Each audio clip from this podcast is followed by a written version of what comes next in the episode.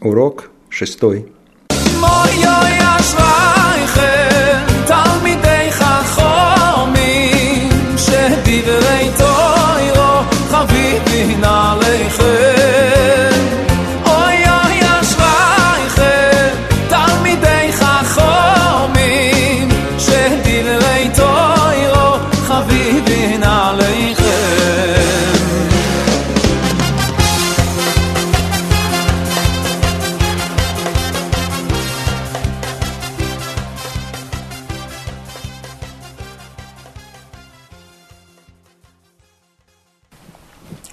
Вроде как надо уже перейти к самой Гмаре, но оказывается требуется еще одно видение. Дело в том, что для того, чтобы Гмара была по-настоящему понята, необходимо вооружиться определенными предварительными знаниями и правилами о том, как Гмара устроена и как она понимается. И, в принципе, это надо знать заранее. Без этого ничего не будет понятно. Итак, что мы будем учить? То, что учили Амары. Что? Понять, что написано в Мишне, братья, Тосефте. Мишна содержит законы в кратком и общем виде. Гмара пытается понять все, что спрятано за этой краткостью. Разбор начинается с чего-то внешнего, со словесных определений, почему в другом месте формулировка другая и тому подобное. Попутно проясняются многие вопросы обсуждаемого закона. Потом Гмара постепенно начинает прояснять источник закона, скажем, э, исторы, или это мудрецов, а если да, то откуда учат. И закон, это закон э, от Машея с горы Синай, или это выведено посредством 13 законов толкования Торы. Может, это Гзира, Такана. А если это Такана, установлена мудрецами, то почему, кто, когда. И закон действительно только в Израиле или за границей, и установлен на то время или на все поколения, только для каваним, для женщин. И это вопросы, которые Гмара разбирает. Надо как бы заранее знать, чем они занимаются. Гмара также будет просчитывать все варианты, да, все случаи, которые есть. Она будет искать границу закона. И направление мысли будет таким, чтобы любое утверждение не содержало противоречия чему-либо в устной торе. Все это в общем. Теперь, в частности, кто хочет понять Гмару, должен попытаться э, понять, а что двигало мудрецами в их рассуждениях. Что заставляло их спрашивать именно такие вопросы? Чего вдруг атаковали вроде уже принятую позицию? Что их толкало искать из-под земли проблемы? Так вот, эти знания не написаны в самом тексте, а передаются устно через учителя.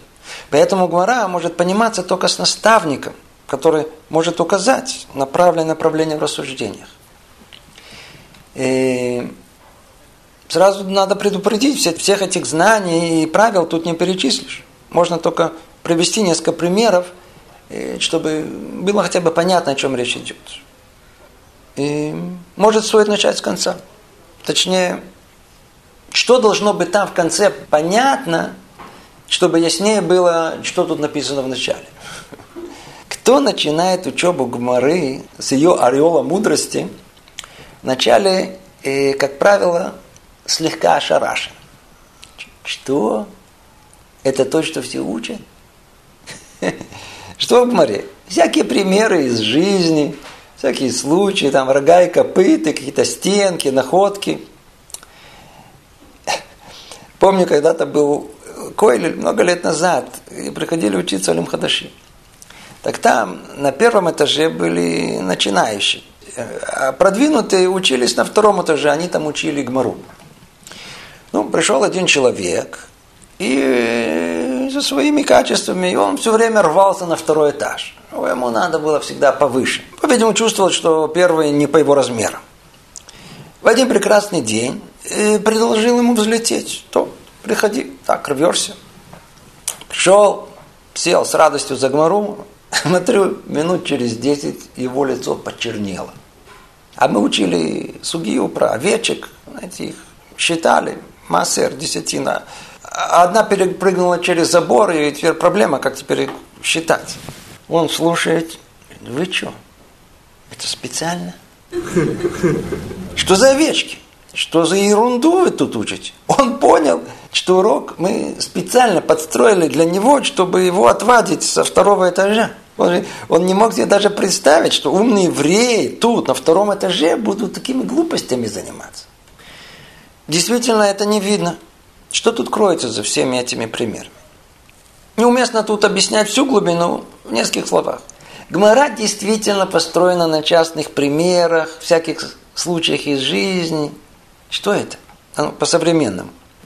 Это попытка понять, э, сделать вывод от частного к общему.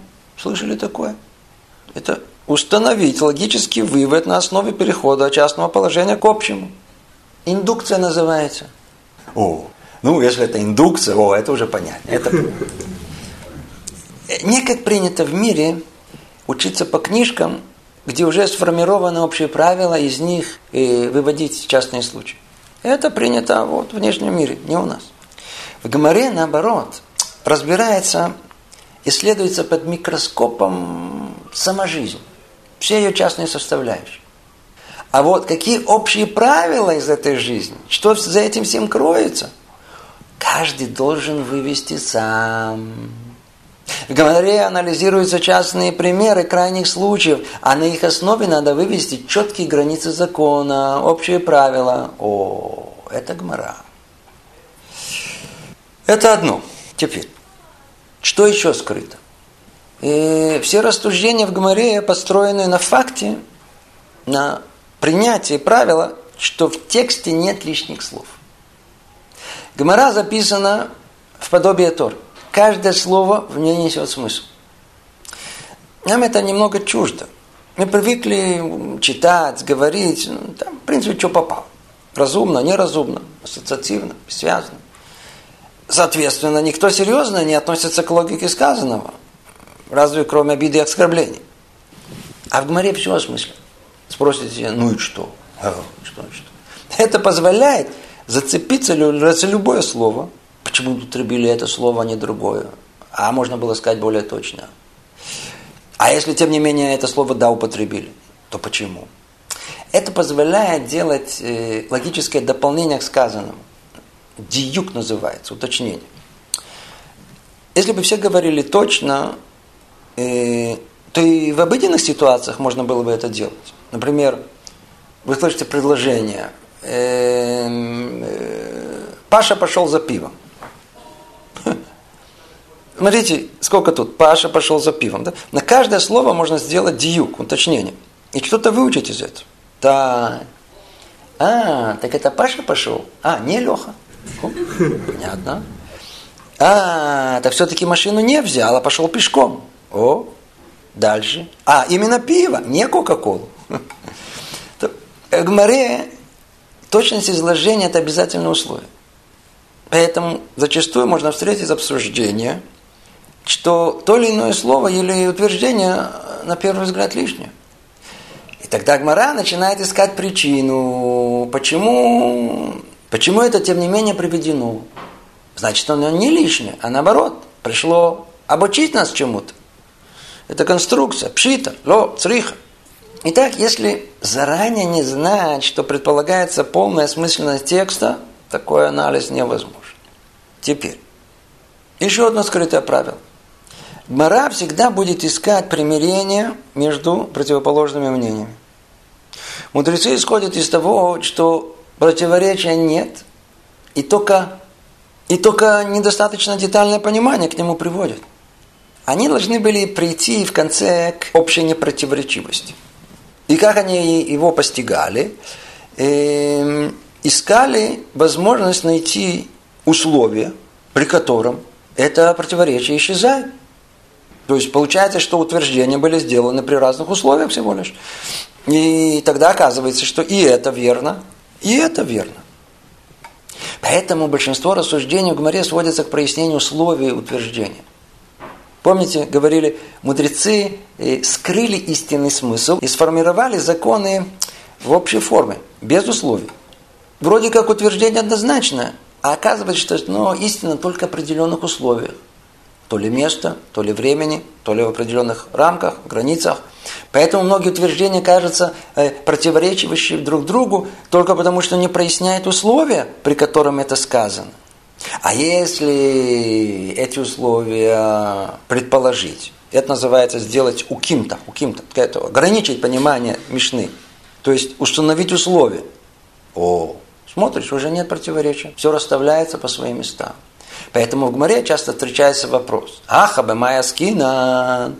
О чем тут идет речь? То есть при каких условиях все это сказано? Смотришь, находятся эти условия, и все расставляется согласно своим границам. Это еще нечто, что надо знать до того как.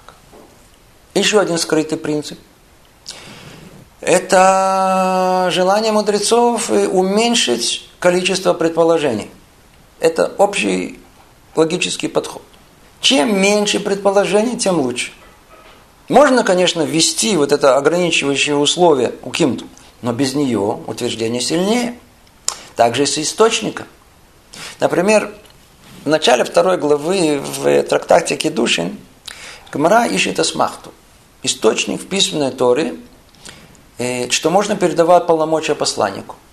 То есть не сам человек может выполнять повеление Торы, а его представитель. Да, пойди сделай для меня.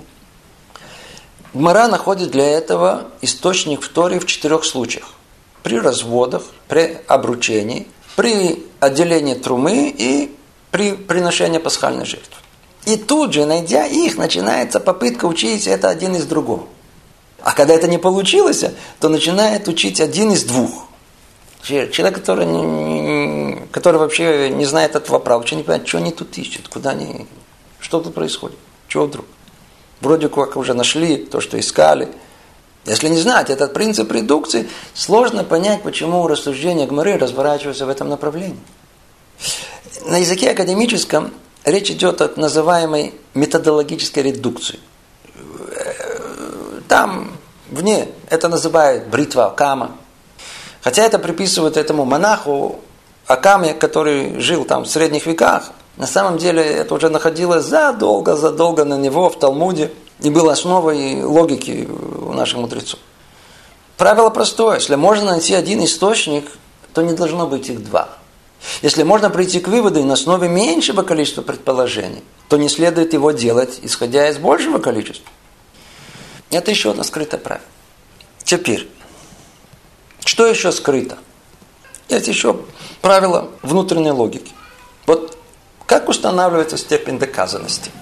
Это более тонкая вещь. Например, во второй главе Раба Меция, классический перек, называется Эло Мецио, дети начинают учиться с этого на более легкий такой. Его все знают. И там есть спор по поводу находок двух мудрецов, Аба и Веровы. Называется сугия яуш шаломидат. То есть отчаяние без того, что сам человек знает о том, что он что-то пропал. О чем речь идет? Тут ситуация.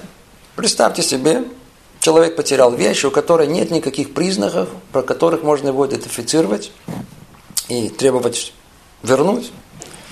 Спрашивается вопрос. Вот пропала такая вещь. Считается ли она окончательно потерянной для хозяина, да или нет? Это зависит от того, хозяин отчаялся от этой вещи, то есть он отчаялся ее найти, да или нет. Если он отчаялся, она как бы выходит из его владения.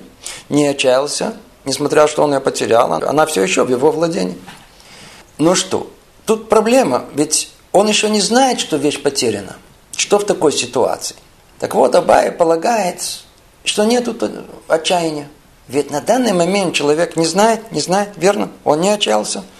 Значит, вещь не потеряно для него. А Ровы полагает, что отчаяние уже наступило. Почему? Потому что, несмотря на то, что он об этом не осведомлен, он не знает, что он даже потерял. Тем не менее, в конце, когда он узнает, что произойдет, он стопроцентно отчается? А, если стопроцентно отчается, значит, отчаяние уже наступило сейчас, даже тогда, когда он еще об этом не знает. Это спор мудрецов. Ну, теперь надо это споры как-то решать. И Гмара начинает приводить серию доказательств, тошма, тошма, тошма, э, за ровы. Теперь, и каждый раз Гмара это отбивает. Мы читаем. Э, учим, присматриваемся к логике этого отрицания. Э, и как-то вот эти, эти аргументы, которые приводятся, они какие-то высосаны из пальца. Непонятно, откуда делается предположение, э, что это было сказано при каких-то очень каких-то странных частных условиях. Например, Гамара приводит доказательства из самой Мишны. Там написано так. Если нашел плоды разбросанные, ты, ты их можешь брать. Ну, а почему ты их можешь брать? Почему можешь брать? Потому что у них нет признаков. Нет, э, согласно чему их возвращать. Поэтому хозяин, когда узнает, что они пропали, он, он в конце отчается. Вот вам вроде доказательства здоровы. Тут приходит оппозиция и приводит контраргумент. Говорит, нет, Мишну можно понять по-другому. Мишна говорит о ситуации, когда дело с этими, э, с этими плодами было в амбаре, там, где собирают пшеницу. Ну и что? Мишна говорит вообще не о ситуации, которую потеряли, а просто оставили. Да, она просто уже, знаете, уже все, уже все, что собрали, это осталось. А если так, значит, никакого доказательства в пользу рова нету. А, а, а. Мы учим. Ну, ничего себе, тут вообще опешил человек. Откуда, откуда, откуда этот амбар тут вдруг появился? В Мишне нет на него никакого намека. Так вот, это действительно может показаться непонятным, если они знают простого правила. Чтобы доказать что-то, э, доказательство должно быть на все сто процентов. А вот чтобы отвергнуть, подвергнуть сомнению, э, достаточно одного процента. Достаточно даже предположить, что так могло бы быть. И Мишна допускает эти обстоятельства. Ведь она написана в общей форме. Поэтому предположение даже очень такое дикое, далекое иногда, э, может вот общий э, аргумент лишить своей доказательной силы. А вдруг это так? А если это так, то уже ты не можешь доказать на все сто процентов. А если можно все сто процентов, ну, значит, из этого доказательства не следует. Снова, об этом надо знать заранее. Теперь, и уместно привести еще одно скрытое правило. Надеюсь, это уже всем известно. Амараим не оспаривают Танаим. Это существенно э, в установлении правил логики и понимания многих терминов. Например, часто встречается понятие лейма кетанай. Что такое лейма кетанай? А вот Амараи говорили как э, Танаим.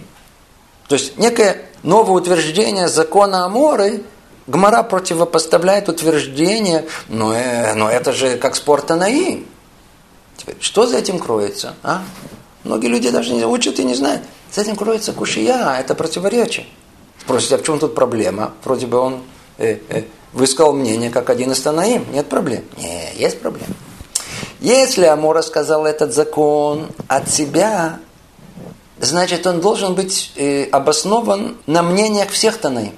А, а если выясняется, что по этому поводу у Танаим, у самих Танаим есть спор, значит его мнение, оно только согласно одному мнению Танаим и противоречит другому. О, этого уже не может быть. Поэтому это является как бы кушией. В ответ на это, как правило, что мы видим в Гмаре, что это Амора начинает себя литорец, начинает себя оправдывать. Он Э, пытается объяснить спор Танаим согласно своих мнениям. Перетащить их обоих согласно тому, что он сказал. Так, чтобы, соответственно, этому уже теперь нет никакого противоречия. А кто, кто эту конструкцию уже однажды учил, для него эти слова должны быть ясны и понятны. И еще. В Мэре постоянно встречается прояснение, кто что сказал. То есть придается большая важность тому, от кого это сказано. Надо знать, что это совершенно необходимо. Совершенно необходимо. Этот сказал, этот услышал от этого, этот услышал от этого, и этот услышал от этого. Да. Для чего это нужно? И потому что для установления закона необходимо знать, от какого авторитета нам было передано. Есть скрытая градация и правила, согласно которых устанавливается приоритет в мнениях. Знаю, есть правило ученик и рав, закон как рав. Поэтому надо знать, кто есть кто. И каких темах кто является наибольшим авторитетом. Например, в спорах между Ровой и Абай закон как Ровы, кроме шести споров, где закон устанавливается как Абай, Пяльки Гам. В вопросах по поводу, скажем, имущественного права. И закон как Раби Нахман. И так далее, и так далее. Если мы не знаем имен, мы не, мы не знаем, как установить э, законность в конечном итоге. Надо также знать, что есть, если есть спор между одним мудрецом и несколькими, то закон устанавливается по большинству. Если есть исключения, тоже надо знать это. Надо знать, что Гмара пользуется 13 законом талмудической логики, по которой Тара трактуется. Это отдельная тема, мы даже тут не касаемся. На более понятный из них это Кальба Хомер. И тем более. Кальба Хомер. Это, это, это, пользуемся этим постоянно. Это обыкновенная э, внутренняя логика мышления человека. Скажем, э, если глупый решил задачку, ну, то тем более и ее решит и умный. Да.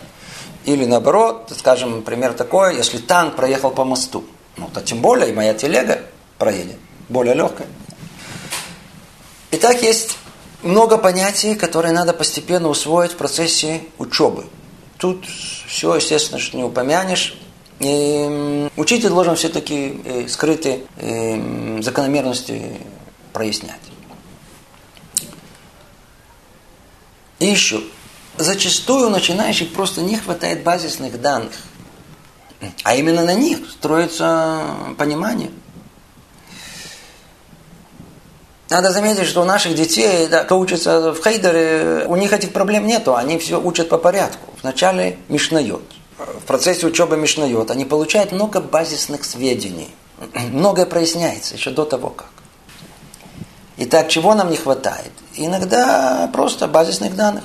Например, э, сведения из области законов жертвоприношений или законы духовной чистоты, нечистоты. Вообще никогда в жизни не слышали. Или, на, на, на, э, попроще. Обсуждается вопрос на Арам и Ораса. Э, тема э, законности вокруг э, э, подростка, э, девочки, которая была обручена. На Арам и Ораса. Тю, сколько есть обсуждений в море об этом. Мы можем учить, вообще не понимать, что тут происходит. Что, что тут вдруг вокруг нее такие споры. А что нужно знать? Элементарные знания – до 12 лет девочка считается э, ребенком, у которого нет зрелого разума, принять самостоятельное решение, поэтому все решения в ее жизни делает за нее отец. С 12 лет и с появлением признаков созревания и до 12 с половиной у ней статус на ара, подросток. Этот возраст, когда с одной стороны ее разум считается созревшим, но не до такой степени, чтобы принимать самостоятельные решения. Поэтому в этом возрасте э, в определенных видных отношениях отец продолжает это контролировать. И это как бы э, граница. Ведь после 12 с половиной она уже становится взрослая, и все решения принимает сама без отца, как бы, вроде бы. Поэтому и так много споров именно в этой пограничной точке. Вот вам пример. Без этих элементарных знаний сложно понять, вокруг чего вертится все обсуждение. Теперь, что делать в такой ситуации? Для этого и существуют более опытные э, наставники, Хевру, Тара, в том месте, где вы учитесь. Спросить, не стесняться. Другими словами, если вы застреваете, то подозревайте, что может быть за этим словом, выражением кроются какие-то неизвестные вам понятия, информация. Спросите. То и тут важно соблюсти еще одну рекомендацию. Полезный, полезный практический совет. До того, до того, как начинаем новый трактат, новую тему, надо как-то погрузиться, всунуть голову в эту тему. Например, посмотреть Рамбама, что он пишет, как уже законы, простым языком на иврите, или вступление в Мишну. И всунуть голову. Например, вы учите Бабу Мицию законы находок то просмотрите, в общем, чтобы голова начала крутиться, какие вопросы рассматриваются. Учите псахим, вопросы связаны с Песахом, с Мацой, там все, все прочее. Сука, законы суки, кедушин, как обручается, гетин, как разводится. Надо войти в тему. Надо посмотреть, что в этом пишу в Торе, выписать себе цитаты на эту тему, постараться их запомнить. Надо расширить себе кругозор. Да. новые понятия воспринять. Это так заранее себя готовят к изучению нового трактата. Каждый трактат – это другой мир, и надо в него войти. То, дорогие друзья, все, что было перечислено, и то, что не было э, перечислено, должно постепенно проясниться с учителем, наставником. И надо эти знания постепенно накапливать, держать в голове еще до того, как начинается учеба. И это очень-очень-очень нам поможет.